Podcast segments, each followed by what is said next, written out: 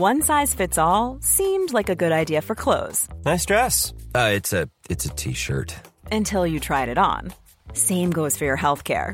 That's why United Healthcare offers a variety of flexible, budget friendly coverage for medical, vision, dental, and more. So, whether you're between jobs, coming off a parent's plan, or even missed open enrollment, you can find the plan that fits you best. Find out more about United Healthcare coverage at uh1.com. That's uh1.com.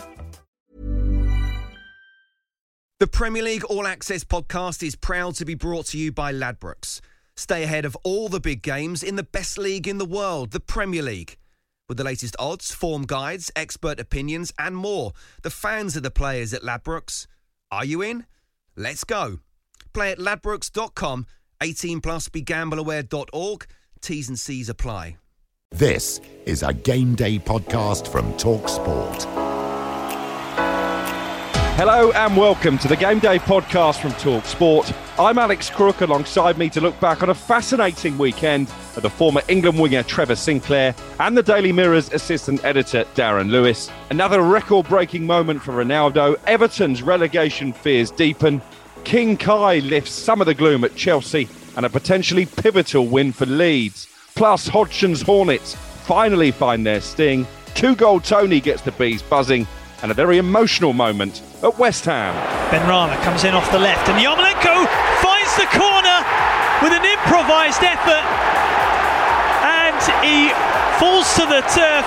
An emotional return to the London Stadium for Andre Yarmolenko. All that on the podcast that, like CR7, isn't afraid to call itself the GOAT. This is Game Day from Talksport.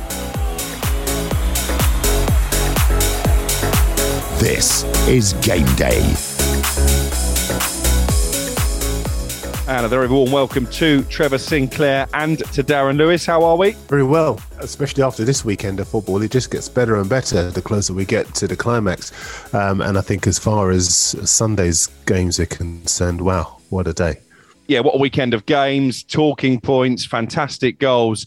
Uh, and that incident at West Ham as well. Andre Yarmolenko uh, probably wins the award for most popular goal scorer of the season. It was a fantastic goal uh, in its own right, but the scenes that followed him bursting into tears. Uh, really, with the realization uh, of what he's just done on the pitch, coupled with what's going on, of course, in his homeland. What did you make of it, Darren? It's one of the moments of the season because I think when he came on, uh, the round of applause he got from both sets of players even some of the fans had given him, the Aston Villa fans, that is, not the West Ham fans, gave him a round of appreciation as well. And I think what it shows is that for a lot of football fans, uh, football isn't the be all and end all. They understand that how family, uh, what's going on over in Ukraine, is far bigger than the irrelevance we call football. And sometimes there are moments like today that help us to realize that. Yeah, absolutely. Let's hear from the West Ham manager, David Moyes, because it's obviously been a very difficult time uh, for Yarmolenko. This was the first time uh, that David Moyes felt he could put him back on the bench. Here's what he said uh, after that goal and after West Ham's victory at home to Aston Villa. It was, and uh, you know, sometimes football is a great way of uh, making football and making life change and making things look so different. But it also has a way of making you feel better for a little while. So Yarmolenko getting his goal today will, will be a great moment for him because it's been a terrible time. And you look, this is the first time we've put him on the bench since you know the war started. So uh, he's not felt quite right. He, he, was ill actually in midweek that we couldn't take him to Seville. So uh, came on, and uh, sometimes these things are written. I think for everybody, it's it's something which you know you would be emotional about because you're thinking to yourself, is like this boy's family and different people connected to him are all in Ukraine and, and all the Ukrainians who are having to go through with this. So for them to turn out and play professional sport and try and perform well can't be easy for them. But uh, he made a difference today with his goal. Trevor, as a former player yourself, how difficult is it to box off personal issues and go out and, and do your job? I'm not saying that you've been involved in anything quite mm. as extreme as, no. as Yarmolenko has, but that takes tremendous mental character, doesn't it? It does. Um, and I was with him there. I think every West Ham fan, I think every human being was with him that seen that them images was with him um, when he was celebrating that goal. Sadly, I, I lost my mum while I was playing. And the next game I played against Sunderland, and I remember celebrating a goal that I'd scored and just pointing up to the sky. And it's um, it's quite a, a, poignant moment in your life, I think, as a footballer when stuff like this goes on. You know, I remember my son being born and uh, scoring at Upton Park and Michael Carrick coming over and I think Christian Dailly and we're doing the cradle, rocking the cradle celebration. Um, but I don't think anything comes close to what Andre experienced there. I mean, I, I criticised him uh, in the game against Kidderminster because I, I, forget about the performance. I didn't think the effort was there. Um, but after what I'd seen there, shown great courage to one, get on the pitch, two, to affect the game and score um, the opening goal. And I was the first one to get on my socials and just say, you know, huge credit to you. And, you know, we all felt what he felt um, with his celebration to, you know, people at, at home in, in Ukraine that he must be concerned and, and, and worried mad about. Football could be very tribal, Darren. It could be very uh, divisive at times. But the fact that Aston Villa fans were applauding Yarmolenko as he was celebrating that goal, I, I think speaks volumes.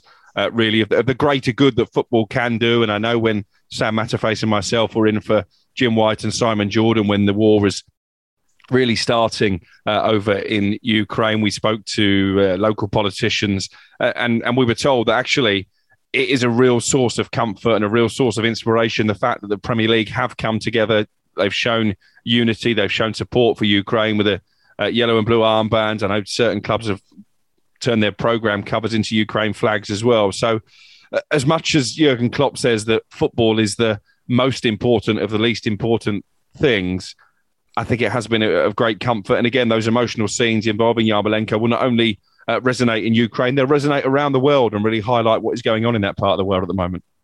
Yeah, effectively, he's, he's receiving support when he goes to work essentially. And and for footballers, you know, everything goes on. But at the end of the day, as Trev was saying just there, and I was I was fascinated to listen to what Trev was saying because yeah, you were giving an insight into how it must be when you go back to work after all the things you go that go on in your personal life.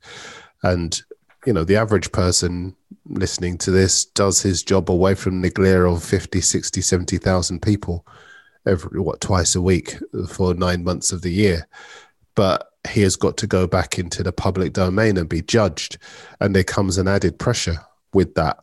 And you know what has he been doing while he's been away? He's been frantically trying to find his family in a country that's been bombed to oblivion. So when Jurgen Klopp talks about football being the most uh, relevant of them of the least irrelevant things, he's absolutely right in some respects. Because football, when you talk about what's happening, um, you know, we, we have recorded this the day after a, a, a city in eastern Ukraine, Volnovakha, has been bombed just to, to ashes. You know, you got thousands of kids who are being orphaned in, in, in Ukraine. You've got people leaving the country and trying to find somewhere across Europe to settle. You know, the, the score lines today are all irrelevant. In in the context of our sport, we love football and we will go on to talk about football. But I just think, in general terms, you know, when a guy says, you know what, I couldn't care less whether my team finish in the top four or not. I need to find out if my wife is safe, my kids are safe. Imagine if any of us were in that position, because I certainly think the Aston Villa fans could understand being in that position, the horror of being in that position. And that is probably why him coming back to us, they said, fair play, we support you. Whatever you do, against us, whatever you do on the pitch, whatever your level of performance, wish you all the best and wish your family all the best because they're the most important things.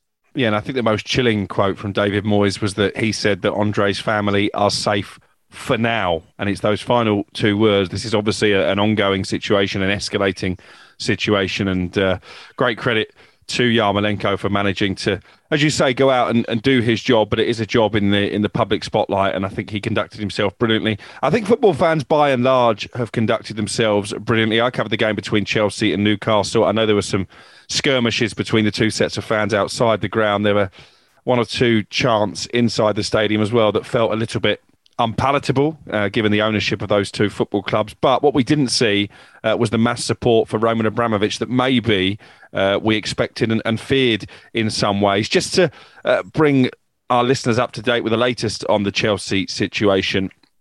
The government have slightly relaxed that license, the special license they gave Chelsea to enable them to continue fulfilling fixtures while uh, the club is put up for sale. I think they've increased the amount of money they can spend to host games from five hundred thousand pound, which was unrealistic, to nine hundred thousand pounds. They're going to uh, have leeway as well in terms of the away travel, which was capped at twenty thousand pound, which wouldn't have been enough to take them to Champions League away games. Uh, for example, the one against Lille in the week, I think, has already been funded anyway and they've released some funds as well in terms of prize money and television revenue, which the government weren't previously going to allow Chelsea to have access to because it costs around about uh, 28 million pounds a month in wages. And basically, Chelsea said if, if we can't have that money, then the club will fold. I'm a little bit torn on this, Darren Lewis, because I don't necessarily think that Chelsea Football Club should be punished to such an extent where the, the, the future of the club is in doubt because of the owner's links to Vladimir Putin. But I think there'll be fans of Portsmouth in particular who basically did go nearly bankrupt and did go into administration several times because their owner, uh, Sasha Gaydamak, and uh, one or two owners that came after him had their assets frozen.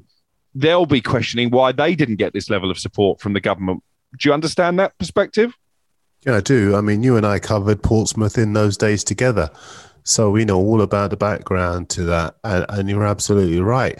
In a way, I think Portsmouth fans would have a lot of reason to kind of suggest that there's been favoritism for the bigger names, the bigger club, the higher profile club, uh, than uh, the, the the club that it would have been easier to hit with a sledgehammer to crack a nut. Set against that, all uh, you know, there are people I know at Chelsea, good people, people who've got nothing to do with this whole situation, who are tonight, while we record this, wondering how they're going to pay the mortgage next month, the month after that, the month after that, because they don't know if they'll have a job. So it's hard to sit here and basically say, hammer them, uh, um, nail them.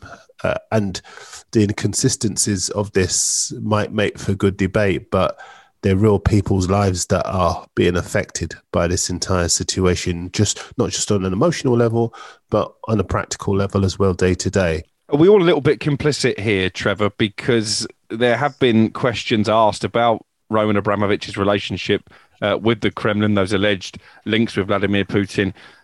Almost since the day he arrived at Chelsea, and maybe in the media, we've turned a blind eye to a certain extent. Crook, can I just can I just answer that on Trevor's behalf, if that's all right? Because I, I, one or two people have asked me about that today and over the last few days, and um, I, I, did a show earlier before we recorded this, and I, brought to their attention um, a piece that was in the Observer newspaper today of all the times that journalists had brought the concerns around Abramovich into the public domain, and and he used legality to be able to get them to back down. Um, one high profile journalist appeared on TV and set out what he saw as the situation surrounding Abramovich. Um, and, and there have been many times in over the last 15 years that issues have been raised.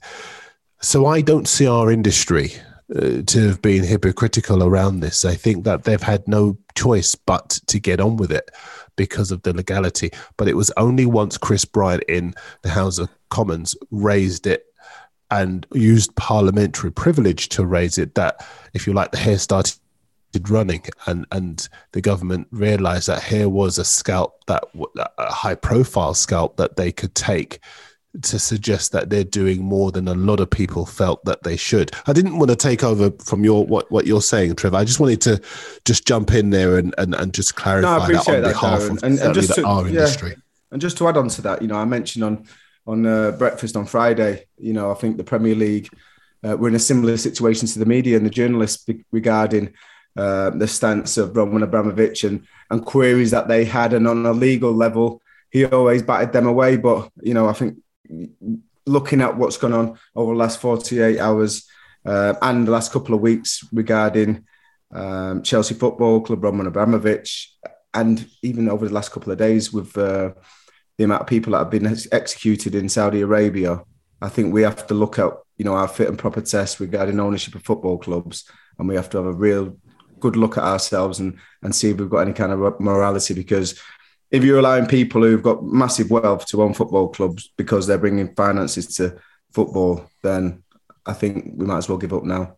Yeah, I, I, absolutely agree with that. And the, the, fit and proper persons test has not really been worth the paper it's written on for some time. I know the Premier League have tried to tighten it up, but I think there's still a, a lot more that can be done. I appreciate it's been quite a serious start to the podcast. We we make no apologies for that. We are a sports radio station, but at times sports and, polit- and politics and world events do go hand in hand. And certainly when you look at Yarmolenko and you look at the Chelsea situation, I think uh, this weekend is certainly one of those.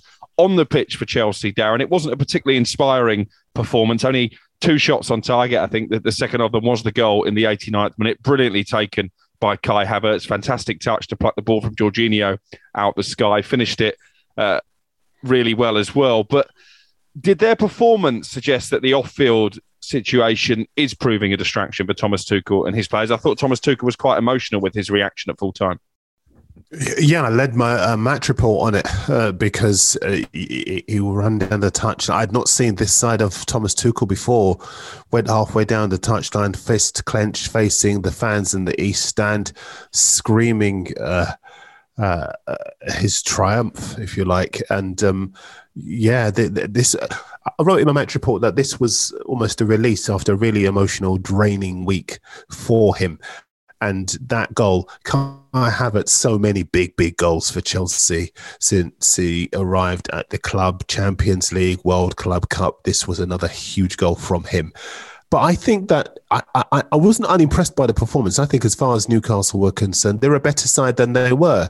And you know, you just said about the, the serious start to the show, so I don't I don't want to go too much back into that because there will be time for us to go into more detail around Newcastle. But you know, after the match, Eddie Howe was asked about the, the Newcastle ownership. And he, he tried to suggest that he only wanted to talk about the football. And for once, the press corps continued and pushed it. It said, well, you can't just sit there and say that you only want to talk about the football because we don't. And there are bigger issues at play. Right now, the climate is one where people want to talk about ownership and face up to the issues that around ownership in this country. He's he stuck to his guns, but there is no doubt about the fact that it's Saudi money that has bought the players that has improved Newcastle to such a level that they've only been beaten. Today's defeat was their first in 10 games. They are a better side for the money that they spent in the transfer window. And I think those questions are going to continue over the coming months. Yeah, I agree, and uh, I'd imagine that Eddie Howe is finding every press conference quite difficult at, at the moment. It, it was a, a, rare defeat, as you say, for Newcastle. It ended a, a nine-match unbeaten run, their best run of form since 2011 in the top flight. I, I thought Dan Burn was excellent. It was about unlucky that maybe you can hold him partly responsible for the goal because he did lose Havertz for that one instant. Uh, six goals in seven games now for Kai Havertz. Uh, very quickly on this game, Trevor, is he underappreciated, Havertz? Um, listen, I think if you're a top player, you train well, and you force a manager to put you in the team. He's not doing that enough, obviously, because he's not played enough games for Chelsea, in my opinion. But when he is playing, he's, he's proven his worth. Um, it's quite ironic because I don't think Dan Burn would have let him go if he didn't take a, a nasty whack in the head. I thought that was a red card. Uh, and on top of that, you know, you look at the incident um, with Trevor Chalobah and Jacob Murphy. I mean, it's it's as clear as day that that is a, penalty. VAR, plenty of time to look at it. Again, I don't want to complain about you know officials, but it's an absolute joke what's going on at the minute. It was a hundred percent penalty. Not only did he grab him twice around the neck or around the the shirt, he, he, almost took his shirt off the front of him. But he also, when he did make the challenge, he didn't make contact with the ball and took um, Murphy down. So again, yeah, complaining about um, about VAR and the officials, but. I thought, listen, I agree with Darren. I think they're a better team um, Newcastle, and, and that was a very, very hard earned win, but quite fortuitous for Chelsea. Here's Ronaldo, though, 25 yards from oh! goal. Oh, what a way to equal the record! Brilliant strike from one of the world's best ever players. Harry Kane for Tottenham at the Stretford end takes on David De Gea. Puffs out his chest, runs up, smashes it into the goal. Here's Sancho into the area looking for Ronaldo. Ronaldo's free and he's going to slam it under the goalkeeper and in. And Manchester United, with their first attack since their last goal, have scored through Cristiano Ronaldo again. Here's Son, edge of the area, needs to play it to Reguilon. Went a little bit late. And Romero's in the centre, takes a deflection, goes beyond his own goalkeeper by Harry Maguire, and I think that's an own goal. It's 2 2. Manchester United with a corner in front of the Stretford end. Deliver the ball in towards Ronaldo with a header. They've scored from a corner now. And Cristiano Ronaldo gets his 59th career hat trick. And he may well have won the game for Manchester United again. You're right, Trev. I'm laughing at you. You're absolutely buzzing for this, aren't you? it's nice to be able to talk about Manchester United in positive terms for once. They beat Tottenham by three goals to two. It was a really entertaining game. I think Trevor, we... Trevor, do you want to go make a cup of tea, mate, while he talks about Man United? well, listen, I'm, I'm, gonna I'm gonna throw the the floor to you, um, Cristiano Ronaldo, Trevor. Um, a new record, the most number of goals scored by a FIFA recognised player, 807. A brilliant hat trick. I mean, the, the goal from long range was sensational. Excellent team move, uh, tapping in from just on the edge of the six yard box. And the header to win the game, that was mm. some header. That was the Ronaldo of old.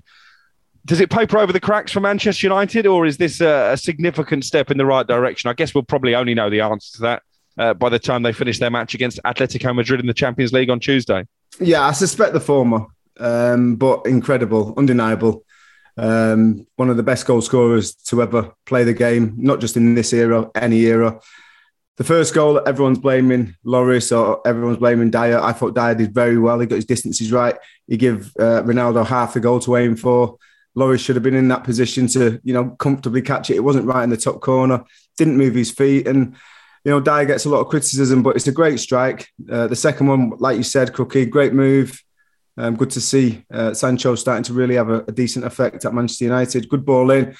And the work's been done. You know, he sensed the danger, he sensed the urgency where he needs to be to get his tap in. And he's outwitted the defender again, Ronaldo, got himself into a position where it looks like it's an easy tap in, but the work's been done. The IQ's there. Um, and that's why he's got so many goals. And then the third goal, you know, it's, it's his marquee move. You know, he, he kind of little bit of uh, hustle and bustle in the box, and then they all split, and he ends up being on his own, and the ball's perfect, and he, he leaps great for it, and the contact is absolutely sublime, and yeah, undeniable talent. Um, you know, it's unfortunate um, he was injured for the Manchester Derby because I'm sure he, he will have criticism for not being at that game. But we've got to remember he's 37 years old. Injuries and little little um, slight injuries take a long time and, be, and, and, and happen more often. And uh, it was just unfortunate that he's missed that game, but he's come back with a bang. And uh, yeah, I think it's papering over the cracks, but fantastic talent, you know, undeniable. Still a bit sceptical uh, about that injury for the Manchester derby. I guess we'll only find out in the fullness of time. You think he's thrown it in, Crookie? He didn't want to sit on the bench. Mm, potentially, and, and I think he looked like a player who had a point to prove to Ralf Rangnick. He's the second leading scorer in the Premier League. I think again it it does shoot down people that say Ronaldo is a problem for Manchester United. I've been critical of his lack of movement at times, but I think actually if you just find a way to set the team out to play to his strengths, he will score goals. There's no question about that. What did you make of uh, Romero, Darren, and his reaction, screaming in the face of Harry Maguire uh, after Tottenham equalised, and then actually being partly culpable for the winner? Was that karma? Uh, yeah, you could say that, or you could say it's a lack of focus uh, because uh, there were. I think after they went two one up, there were those p- images of uh, Conte on the sidelines pointing to his temples with both hands and saying, "Focus, focus." But Tottenham's problem all season has been a lack of focus, and that's why they're going to rip that defense up in the summer and bring in at least two new uh, players to reinforce that team because at the back, including the goalkeeper as well, I'm not that sold on Lloris anymore. He's had a, he's been a wonderful servant for the football club, but I think his reactions aren't as as sharp as they once were. If you were to choose uh, the better of the two goalkeepers in North London right now, you'd go for Aaron Ramsdale. Oh, don't say that because we won't really end up uh, and that's him. not. And what about Tottenham now, uh, Trevor, in terms of their top four aspirations? Are they still part of the conversation, or do you make it a straight shootout between Manchester United and Arsenal, who we're going to talk about in a minute? No, I think they've got to be part of the conversation because you look at the amount of games they've played. They've only played 27 games. So they've got two games in hand on Manchester United, five points behind. So they're certainly in the conversation. Um, just going back to Romero, immaturity.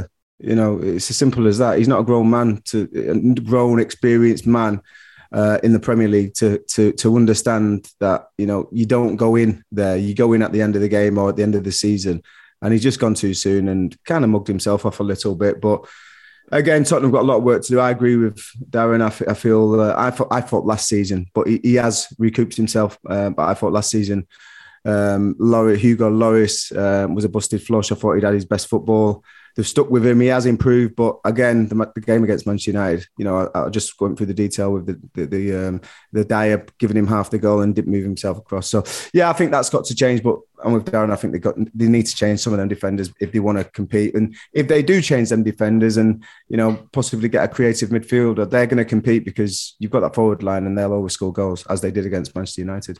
Well, that win for United did put some pressure on Arsenal, but they responded in kind on Sunday with a 2 0 victory against Leicester. Five straight wins for Arsenal. They host Liverpool in one of their games in hand in midweek. And in truth, Darren Lewis, apart from one stunning save from Aaron Ramsdale, we've already alluded to, it was a fairly routine win. And I guess it speaks volumes about where Arsenal are as a club at this moment in time. That Emile Smith Rowe, back from COVID, couldn't get into the team. Yeah, they've had their nightmare, but they're through it now. The rebuilding process is over. Uh, they've held their nerve over Aubameyang. Uh, defensively, I think the clean sheet was the most important aspect about today uh, because that's where they've needed to tighten up. I was at Watford last weekend where they scored three times, but they let in two sloppy goals. They made sure that wasn't the case against an, a Leicester side that had won their previous four games. But I now think that fourth place is there for the taking for Arsenal. Um, they're a group of kids that have been through adversity together. I think the two pivotal games for them this season were against Wolves. Tough games when Wolves are at their best defensively, and they came through those. And now they look as though they've only got themselves to blame now if they don't do it. Yeah, more slack defending from Leicester for both goals, actually, uh, both stemming from set pieces. Thomas Partey allowed a free header for the first goal and then giving away a penalty, a bit of a clumsy handball by Söyüncü. Took a long time actually for VAR to come to what I felt was the right decision. It certainly brushed his fingertips. I think it was an instinctive reaction. He tried to move his hand out of the way, uh, but did so too late. Lacazette, Trevor scoring from the penalty spot. He's out of contract in the summer. Mm. Doesn't score that many goals, but I think he plays quite a pivotal role now for Arsenal in terms of dropping deep into midfield and freeing up space for runners and his leadership qualities since taking the armband have also come to the fore. Is there a case for Arsenal to try and keep him beyond the end of the season?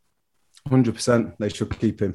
Now, whether they can get him on a, a year rolling contract and whilst he's still able to lead and play like he's playing and be a focal point and be a, a, a great professional for the young players within that squad to look up to, the way that he conducts himself as a man, a mature man, he trains well, he puts everything out there on the field. Um, and goals is just part of his job. You know, if I think, especially if you're a number nine up there playing as a, a, a, focal point on your own.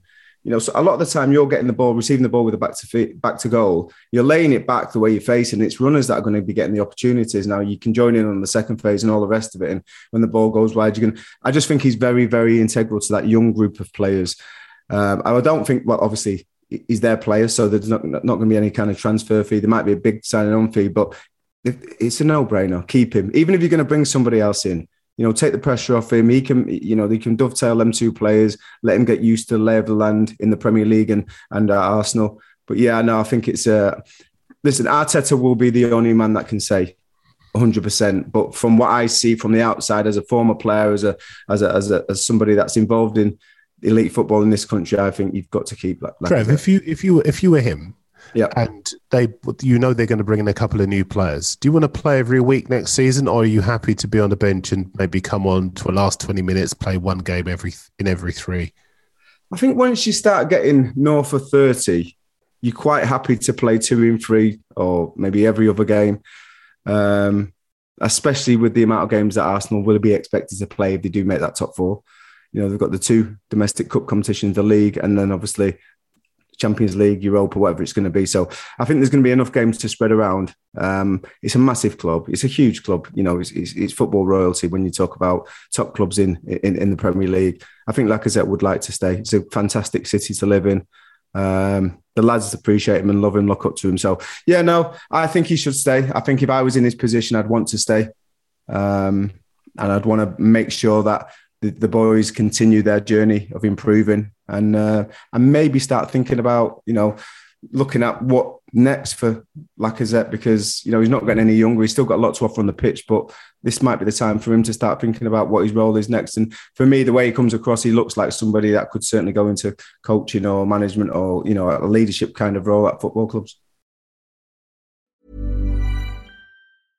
Cool fact a crocodile can't stick out its tongue. Also, you can get health insurance for a month or just under a year in some states. United Healthcare short term insurance plans, underwritten by Golden Rule Insurance Company, offer flexible, budget friendly coverage for you. Learn more at uh1.com. Quality sleep is essential. That's why the Sleep Number Smart Bed is designed for your ever evolving sleep needs. Need a bed that's firmer or softer on either side? Helps you sleep at a comfortable temperature? Sleep Number smart beds let you individualize your comfort so you sleep better together. JD Power ranks Sleep Number number 1 in customer satisfaction with mattresses purchased in-store. And now, save 50% on the Sleep Number limited edition smart bed for a limited time. For JD Power 2023 award information, visit jdpower.com/awards. Only at a Sleep Number store or sleepnumber.com.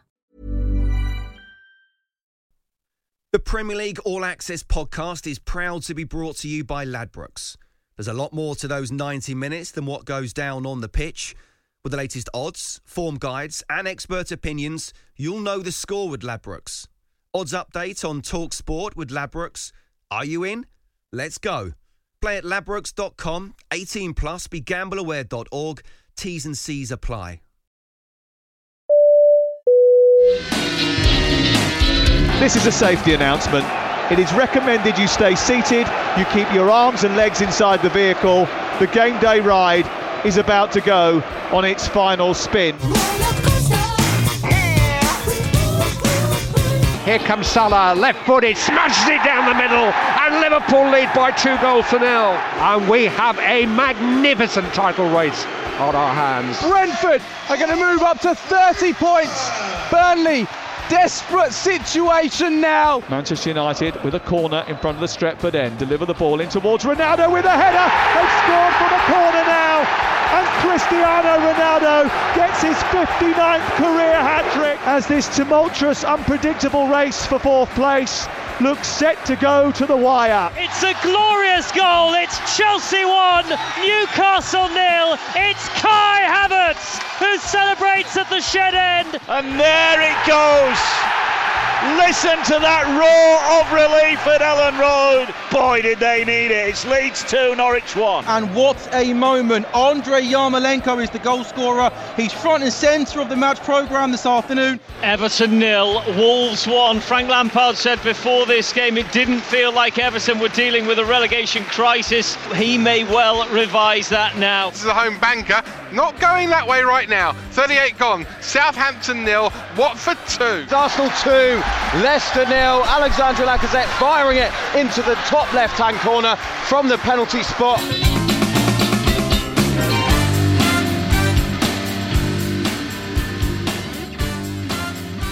Some huge results, and I think we have to start by talking about Everton. Four defeats in a row now for Frank Lampard's side. They went down 1 0 at home to Wolverhampton Wanderers. Probably ironic it was Liverpool fan Conor Coady who scored the winner and inflicted the damage. I don't think too many of us believe that we will be talking seriously when Lampard took that job about relegation for Everton because they have players like Dominic Calvert Lewin uh, coming back from injury. It's not working, Darren, is it? And I, I've looked at their fixtures between now and the end of the season. You can't see where the wins are coming from. At Everton, I think it's the worst six hundred million pounds I've ever seen spent in football in twenty over twenty years of covering football. I've never seen a club spend so much money and look worse for spending it. Um, I don't necessarily lay the blame for where they are at Frank Lampard's door. They've got a bloated squad with players in the comfort zone, happy to take the money, but don't want to put in enough of a shift. Defensively, they're not good enough. There are areas where they're sorely lacking in quality. Um, and they're in real trouble. They are in real trouble. If you look at their fixtures coming up, Newcastle are too strong for them defensively. They're well organised. You and I saw them today. They got to go to Palace, where Palace are a better side, more fluid, more potent in front of goal, and then they go to a West Ham side that are chasing the top four and are really, really tough. I can't see in their next five games where their points are coming from. Man United and Liverpool after that. Um, I can't see where their points are coming from. And yeah, they're in real trouble. Jason Cundy on the Sports Bar has suggested, Trevor, that Frank Lampard was appointed with one eye on the Championship next season in terms of a manager capable of bringing Everton back up. A, he hasn't proved that because he didn't take Derby into the Premier League. B, that can't be the case, can it? Because it would be a financial disaster if Everton were relegated from the Premier League. They're in danger of being punished for breaking financial fair play regulations anyway. I mean, that would be a first to, to be fined and maybe deducted points over your FFP issues and relegated in the same season. Yeah, it's been an absolute awful season. Um, I've got to say for Everton, um, I don't quite agree um, with what Jason said. I believe Frank was brought in there at a time where there was jeopardy, but they weren't this kind of jeopardy because the way they've not picked up points over the last few games and other clubs around them have. And this is what I was going, going to say on top of what Darren said. You know, it's, it's all right talking about Newcastle and Brentford. I'm looking at Leeds. I watched Leeds at Leicester last, last week and Jesse Marsch has got them working in units. And if they start working in units, they're a good team anyway. They're a fit team. If they start working in units, they're going to get some results together like we've seen today. Watford, I've got a forward line. They've got Roy working there, trying to work their units to stop them conceding. They're going to start picking up points, I believe, because when you bring Sarr into that equation with their forward three, they're a threat. I've seen them play against Aston Villa and they did a fantastic job there. And then you look at Burnley and Sean Dyche, she's done this season after season where the boys never down tools and they'll go to the end. So going on that basis, and, and you know, just adding to that, Brentford, I don't think it's a surprise to anyone that Eriksen and uh, Toney are absolutely hand in glove. So that's going to produce goals, and I think they'll be safe. So, you know, you're talking Everton, Leeds. I don't think will get dragged into it. Watford. I think I think they could go. And it doesn't it doesn't please me to say this because it, obviously it's an absolute institution, Everton Football Club. But I actually feel they could go, and, and that would be an absolute disgrace considering the amount of money, as Darren said, six hundred million over the last four or five years. It's an absolute joke. I'm sure when they came off the pitch, having suffered that defeat, the last thing they would have wanted to hear about, as you say, was wins uh, for two of their relegation rivals. Leeds 2, Norwich 1 was how it finished at Elland Road. Really dramatic conclusion to that game. Jesse Marsch, uh, the newly appointed Leeds manager, in the build up to kick off, said he wanted his players to show bravery and courage. And I guess they did that because they conceded in stoppage time and then promptly went straight up the other end and won the game. I mean, that's a, a tremendous show of character from Leeds. They were always good players. We knew they were good players. We were just also very frustrated by the fact that they played so open and left themselves so vulnerable to so many other teams. But we knew they had quality. Listen, their midfielders are playing for England. Um, their attackers at Bamford, when he's fit, is good enough to play for England. They've got such an entertaining front six. It's just about if they can keep that stable door closed. And now they're starting to do that. And I think they'll climb away from the bottom four now. They're good enough to do that. And you can see, as you were saying, Trev, it's about unit and they want to play as a unit for Jesse Marsch. I can't see Everton playing as a unit for Frank Lampard.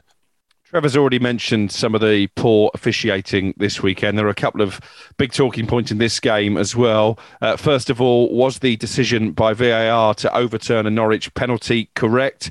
And was Patrick Bamford potentially offside for the early Rodrigo goal? Trevor? I've not seen it. Darren? Um, well, I'm looking at an image here, and he does look to be offside. I've got to say. I mean, listen, I have seen, just in general terms of a VAR, I I have seen what I can only term as arrogance in many in many situations by officials who want us to disbelieve the evidence of our own eyes. Um, and there've been a lot of cases so far this season where that's been the case. Um, last season where that's been the case. And I can see why Norwich would be very, very unhappy about that. Um, but you know, sometimes you need a bit of luck. Trevor will tell you. Sometimes you need a bit of luck and some bad decision making. Um, it isn't just about the quality. You can work hard, you can put in a shift, but sometimes you just need something to go your way. You know, there'll be plenty of times when it doesn't, but if it goes your way, you're going to take that opportunity to to get the breathing space that today's win gives Leeds. Yeah, no breathing space for Norwich. 17 points from their 29 games is a pretty paltry return, in all honesty. They're five points adrift of Everton in 17th and Watford now uh, level on points with the Toffees after a 2 1 victory away from home against Southampton. It was only the Hornets' second win in 18 matches they've given themselves a chance. They've played more games than most of the teams down there, so I think it's going to be difficult. But Roy Hodgson, uh, Trevor, after that victory, pointed to what he called four killer home games. That they need to win them all to stand any chance of a relegation escape that I think would probably match what he achieved at Fulham uh, back in 2008 when they won four of their last five matches to stay up. The games in question Everton, Leeds, Burnley, and Brentford all still to vi- visit Vicarage Road. Have they got a chance? Of course, they've got a chance. I think when you've got a forward three or four players to choose from in that in that area of the pitch, and you, have got goals. So if you can get the right reaction from the players, if you're Roy Hodgson, organising that group of players defensively out of possession, um, you've definitely got a chance. And when you look at them home games, you know you're talking Leeds, they're down there. They could, you know, it's almost like a six pointer. Brentford, um, Burnley. These are huge games, and uh, you know I think you can you can't down tools because you, you just can't do that in the Premier League. But you look at them home games, you know the one against Leicester. Um, you almost can like take it easy a little bit with Liverpool and just stop the situation which could occur if you went for it by getting hammered. So there's certain games against Liverpool and Manchester City where you might think, you know what, we've got no chance. Let's concentrate on these games which mean more to the teams around us, and if we can win them, we've got a great chance of staying up.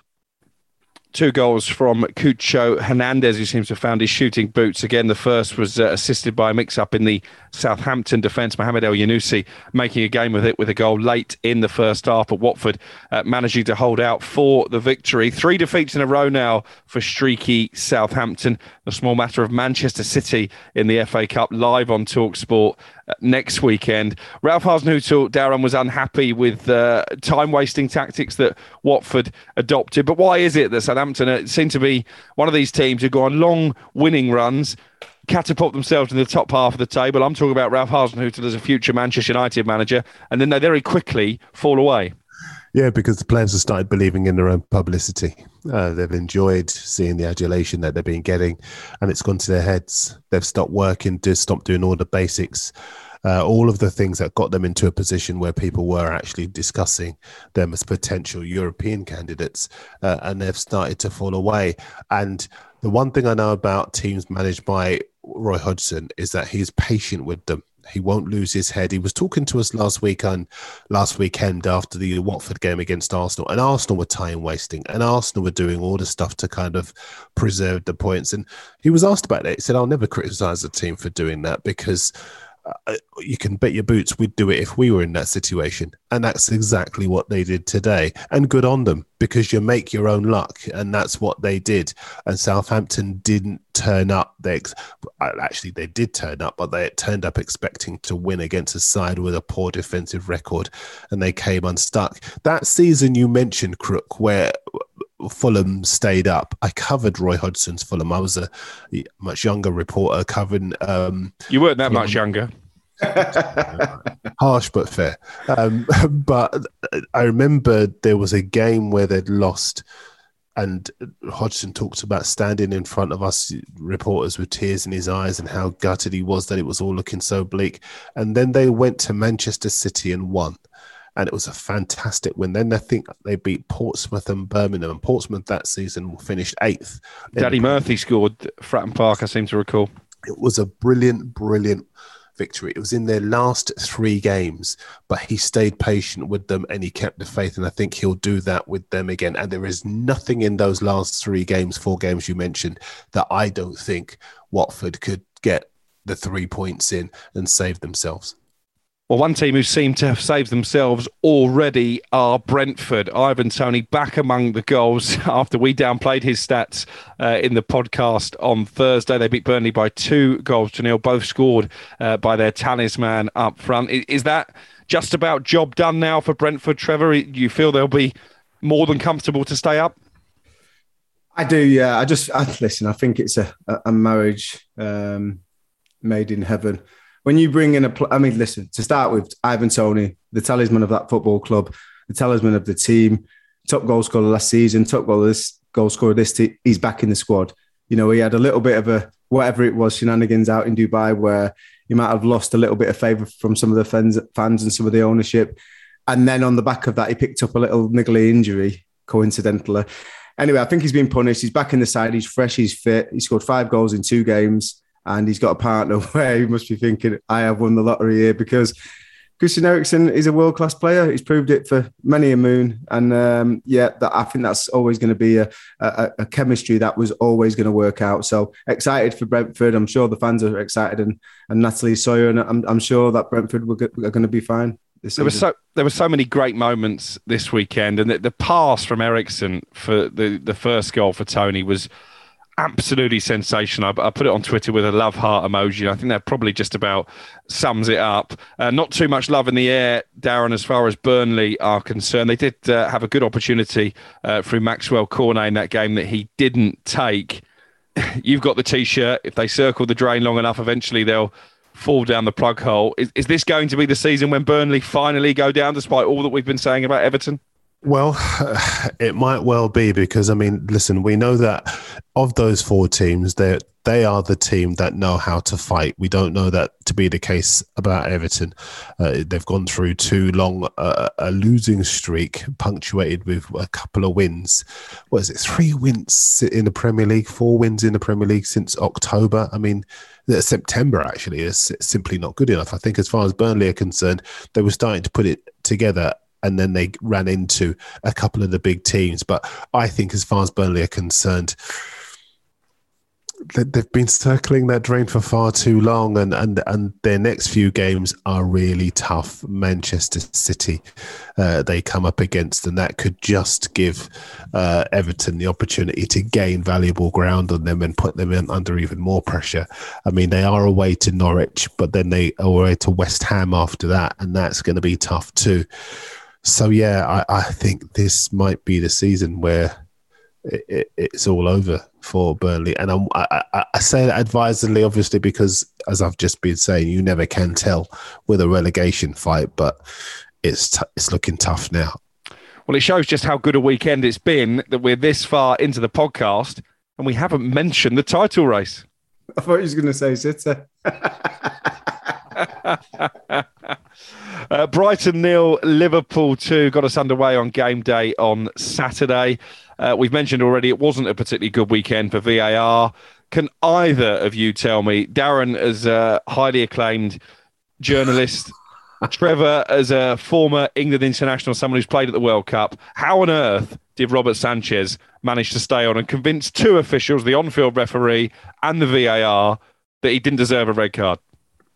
It's outrageous he must have been to the same charm school as Fernandinho because to get away for that, I mean, if that was a police officer, you're getting done for GBH. It was ridiculous. Um, yeah, I, listen, I, I, don't know what the referees and the officials in the Stockley Park actually look at because if that's not a red card for for being dangerous, out of control, reckless, I don't know what it is. But fair play to Liverpool, got the job done went to Brighton, which is, you know, it has been a difficult place to go to for anyone uh, with the football that they play and the possession that they have. I think it was the fourth top possession in the Premier League they they uh, have, and to go there and do a professional job, not concede.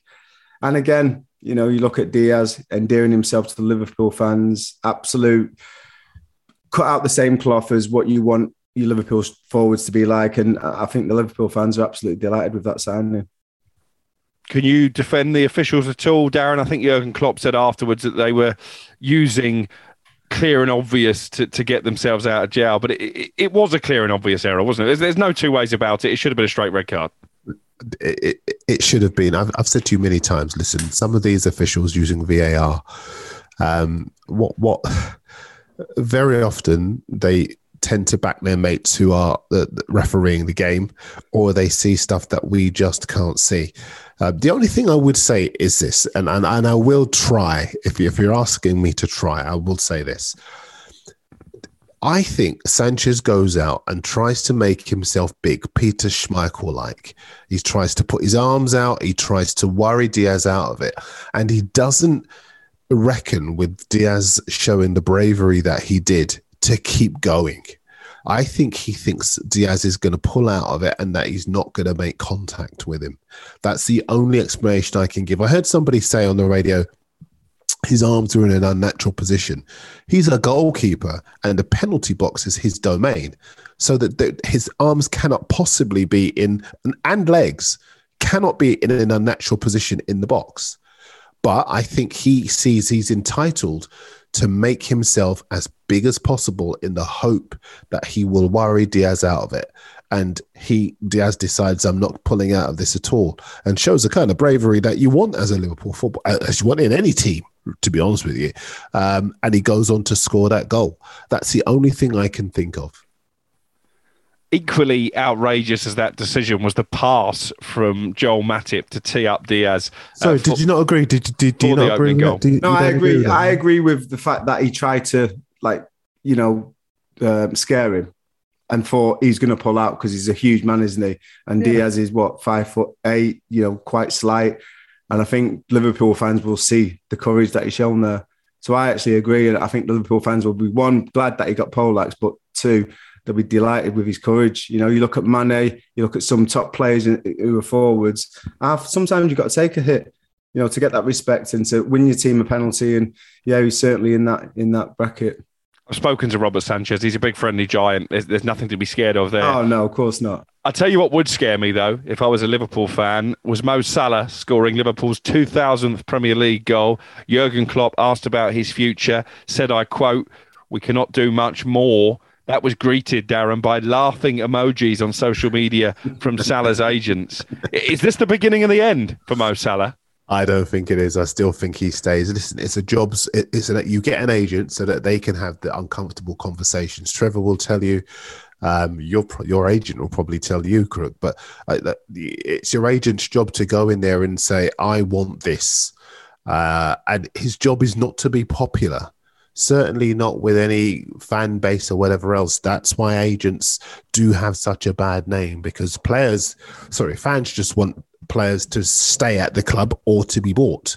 But agents want the value of what their player commands. And week in, week out on this very podcast, we talk about Salah being among the best in the world and we laud him to the skies.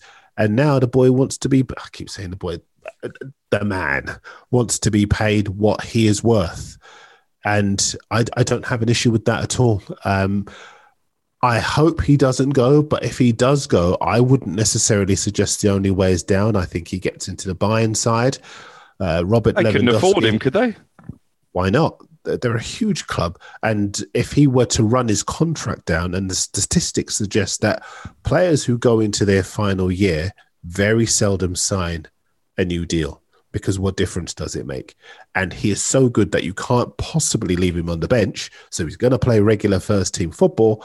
I think then he walks into the PSG side, he walks into the Bayern side. Maybe even if Barcelona can find the money, and they do have a magic money tree, as we know, they might even take him. Can I just add on top of that? Because when we talk about Salah, I, I do feel he's appreciated, but I don't think we appreciate him quite enough He's missed four games due to injury in five seasons. He scored minimum 35 goals a season. And he's also one of the top creators for Liverpool. That is irreplaceable. So if Liverpool don't come up with the goods, there is going to be an absolutely massive hole to fill on that right hand side once he's left. And listen, how many other wingers do you know that's that score that kind of goal ratio. So yeah, listen, do everything you can to keep him Liverpool because if you don't, this could be the end of an, a very successful area era. I will take issue with one thing you said there, Darren. You said that fans want to see players stay. There were quite a few fans of Trevor Sinclair's club that didn't necessarily uh, go along with that. Name names, name names, you absolute.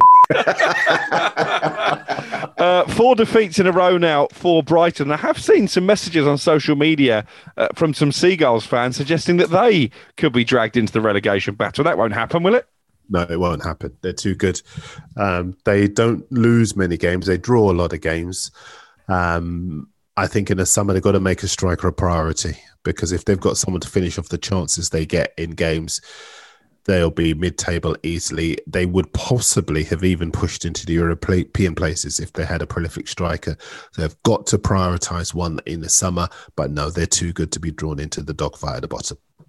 Uh, Liverpool just three points behind Manchester City now. They've played the same number of games. City go to Crystal Palace on Monday evening. No Cancelo, no Dias for City either. Uh, Crystal Palace have had their say in title races in the not too distant past, as Darren Lewis uh, will testify. And they have given Manchester City, Trevor, a bloody nose on a couple of occasions. Could they do it again and really blow this title race wide open? Oh, you sound so enthusiastic of course they could. Listen, they're a good team. Um, I've been impressed. Um, I think I said it a couple of weeks ago with the manager Patrick Vieira. I think he's brought a great style of football to the football club. At least on the right hand side, I've mentioned him before.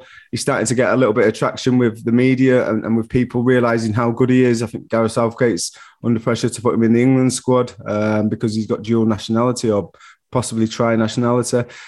Yeah, and he's keeping good players out of the team, but they're a good team. They play an attractive style of football. They've got key players, and um, yeah, listen, it's going to be a test, and they'll be up for the game. You know, Patrick knows the football club. He was once a player and a coach there, so he want to he want to impress the hierarchy at Manchester City, but he want to do well for, for for the home fans and for for Crystal Palace Football Club. So I think it's going to be a really entertaining game. You always get a good atmosphere there, and I'm really looking forward to the game. But Manchester City, you know, this is what they do. They've lost the game against Tottenham and then they'll go on a run now where you, you wouldn't be surprised if they didn't lose till the end of the season. So let's wait and see. But looking forward to the game. Well, by the time Darren and I reconvene along with Sam Matterface on Thursday, Manchester City will either be three points clear, four points clear, or potentially six points clear. Uh, once again, we will be back on Thursday looking ahead to uh, a busy weekend of Premier League and FA Cup quarter final action as well. Uh, thanks, Trevor and Darren, uh, for your contributions uh, to what, as I said, has been a, a brilliant week. Lots of uh, talking points. Football played and great goals scored as well. Thanks for your company. That was way better than Sam. Way better than Sam. but we have you next week.